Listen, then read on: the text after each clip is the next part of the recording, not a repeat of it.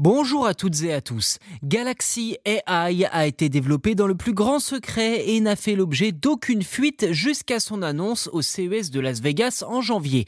L'intelligence artificielle de Samsung rassemble toute une variété d'outils visant à simplifier la vie quotidienne.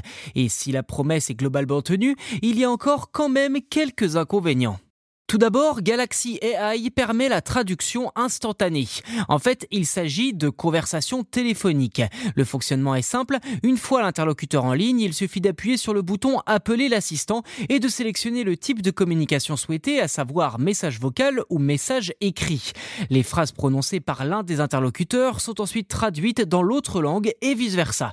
Une transcription apparaîtra brièvement sur l'écran mais disparaîtra à la fin de l'appel. Pour l'heure, 13 langues sont prises en charge et d'autres devraient être ajoutés dans les mois à venir. D'ailleurs, l'ensemble du processus est géré localement sur le smartphone et rien n'est envoyé dans un serveur en ligne. Galaxy AI permet aussi de rechercher des infos grâce à une image ou une capture d'écran. Cette technologie, si elle a été initialement développée pour les smartphones Pixel de Google, fait désormais les beaux jours de Samsung. En fait, il s'agit d'une extension de Google Lens assez populaire.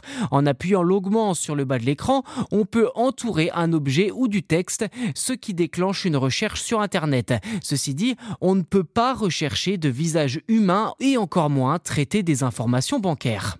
Autre point intéressant, Samsung dispose d'un assistant de transcription assez impressionnant, permettant de transcrire des enregistrements audio.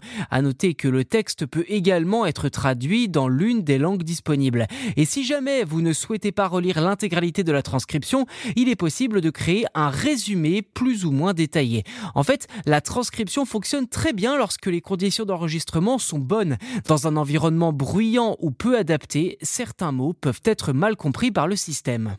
En ce qui concerne la retouche d'image, c'est via l'application Galerie que tout se passe pour modifier les photos.